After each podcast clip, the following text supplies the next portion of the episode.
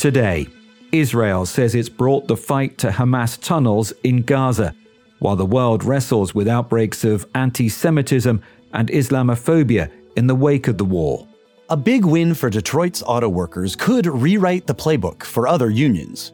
And it's Halloween, which means clever costumes and cultural references. But that's a difficult line to walk this year. It's Tuesday, October 31st. This is Reuters World News, bringing you everything you need to know in 10 minutes every weekday. I'm David Spencer in London. And I'm Christopher Walljasper in Chicago. With Kizik hands free shoes, motion sounds something like this. Kizik helps you experience the magic of motion. With over 200 patents and easy on, easy off technology, you'll never have to touch your shoes again. There are hundreds of styles and colors, plus a squish like nothing you've ever felt. For a limited time, get a free pair of socks with your first order at kizik.com/socks. Israeli forces have attacked Hamas gunmen inside the Islamist vast tunnel network beneath Gaza, the IDF has said. The tunnels are a key objective for Israel in its attempt to wipe out the ruling Hamas movement. Israel says this latest push has also seen them free a soldier from Hamas captivity. The militants have reportedly responded with anti tank missiles and machine gun fire. Prime Minister Benjamin Netanyahu has dismissed calls for a halt to fighting to ease the Palestinian enclave's humanitarian crisis.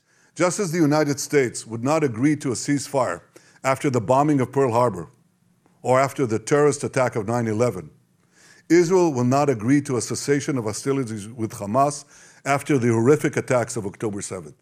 You can hear more about the labyrinthine tunnels in Gaza in our special edition of the Reuters World News podcast, which was published last weekend. The conflict has led to demonstrations worldwide in support of the Palestinians and anti Semitic and Islamophobic harassment.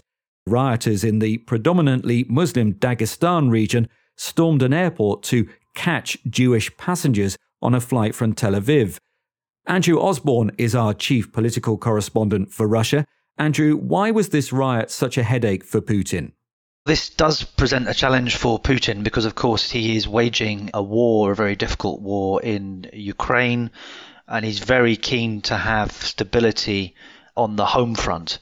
And obviously, you had people on the tarmac of the airport surrounding an aircraft, rampaging through an airport. These are not the kind of scenes that the Kremlin, that Putin wants to see, especially in such a tightly controlled country. Andrew, the pictures Reuters obtained of what happened at the airport were pretty extraordinary. But this isn't an isolated incident of anti Semitism in Russia, is it? What we have seen in recent days across the North Caucasus region of Russia, that's in southern Russia, where you have a lot of regions with a majority Muslim population, we have seen an upsurge in anti Israeli, anti Semitic incidents or certainly sentiment. In one place, a Russian republic called Kabardino-Balkaria, someone set light to a Jewish cultural center which was being built. There's also been graffiti. So we have seen an upsurge in anti Semitism in that part of Russia in recent days. Meanwhile, back in the US, Biden administration officials met with Jewish leaders and universities to discuss the rising threat of anti Semitism on campuses. Over the weekend, threats were posted online to Jewish students and the Center of Jewish Living at Cornell University, according to the student newspaper and the campus Hillel group. Campus police were guarding the building and students were advised to stay away. In New York City, Jewish students at Columbia and Barnard, like Noah Fay, called on the university to support students facing anti Semitism. My Jewish sisters and brothers and I are on the receiving end of death threats from our peers. There are Jewish students who do not feel physically safe on campus. Tensions between pro Israel and pro Palestinian groups have sprung up on some U.S. campuses, including several in New York, prompting university officials to tighten security. The Federal Reserve meets on Wednesday, and investors are laser focused. Halfway through third quarter earnings, most S&P 500 companies have beaten estimates. Fed reporter Howard Schneider will be in the room when Powell speaks this week. Howard, are Q3 earnings yet another signal to the Fed that their work may not be done? So the Fed meets this week, and they really do have kind of a, a, tale of two economies here. The bond market has been driving interest rates high. Mortgage rates are really expensive right now, for example, and yet consumers still spend. There's, you know, GDP growth in Q3 was really strong, and inflation has not been coming down all that fast of late. So what do you do? They are probably going to pause, almost certainly going to pause at this meeting, but then, you know, have another few weeks of data, maybe another interest rate hike at the end of the year. Who knows? Really, it's not clear which way this economy is tipping yet. The United Auto Workers tentative agreement brings to an end six weeks of coordinated strikes.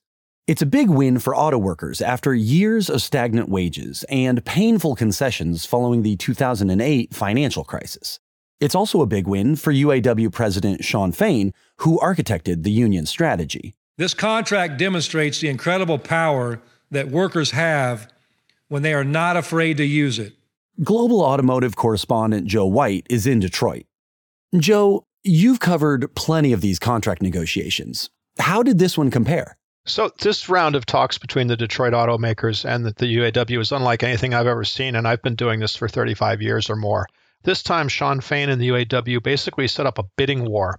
And the bidding was who's going to offer me enough, me, Shawn Fain, the UAW, who's going to offer us enough to avoid a strike at the end of each week.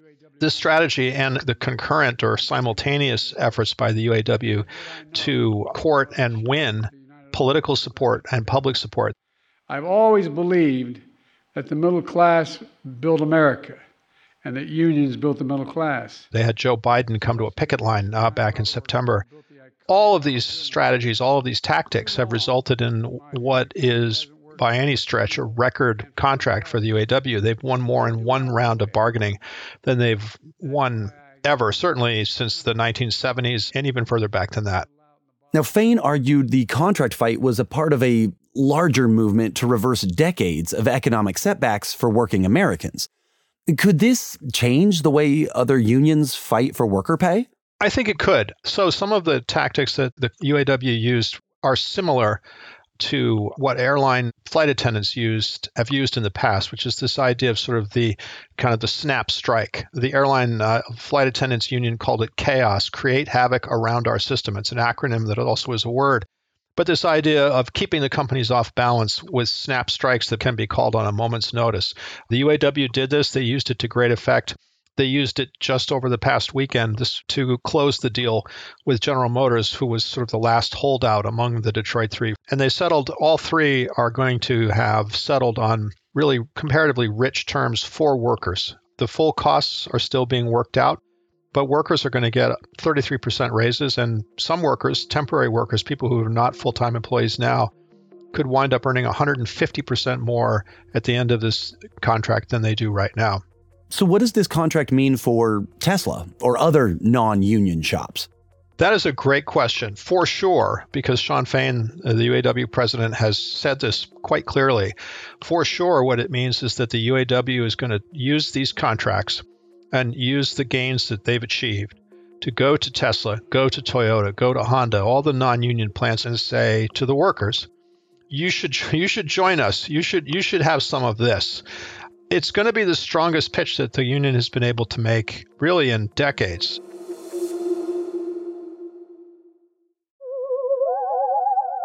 Tonight, America's streets will be overtaken by Barbies and Kens, Taylor Swifts, and Travis Kelce's. 2023's It couples are trending as Halloween favorites. But the year also brings with it some heavy topics from around the world. Our entertainment reporter, Rollo Ross, spoke to Sophia McEnroy, the makeup manager at Hollywood Toys and Costumes. Firstly, can I get, I know you're spelled S O P H. Sophia, um, given everything that's been going on in the world and how divided everyone is, what are the um, do's and don'ts of costumes this year at Halloween? Halloween's supposed to be fun and energetic and upbeat, and like, this is kind of our safe space. Like, you can walk in here and leave all that behind at the door and just curate your own, like, costume, curate your own character, and just, we just like to be positive and have like a positive creative vibe here. So, what is the best idea for a costume you've heard of this year? Oh, I had someone do, they were asking me, on my opinion, if they could maybe pull off a vampire Barbie, which I thought was super cool. They're like, yeah, I'm just gonna do like full pink and Barbie, but then I'm just gonna be covered in blood. And I was like, I love that. That's amazing. What products aren't selling well this year? Are you thinking sort of military, politics, that sort of thing? I think I've seen one person look at a soldier costume and then they put it back and they were like, I'm just gonna be a nurse instead. I was like, okay, all right. But like, yeah, military costumes aren't super big, but like, yeah, mostly everybody just wants to be like a fictional character. They want to be fun and energetic and charactery. That's what Halloween's all about.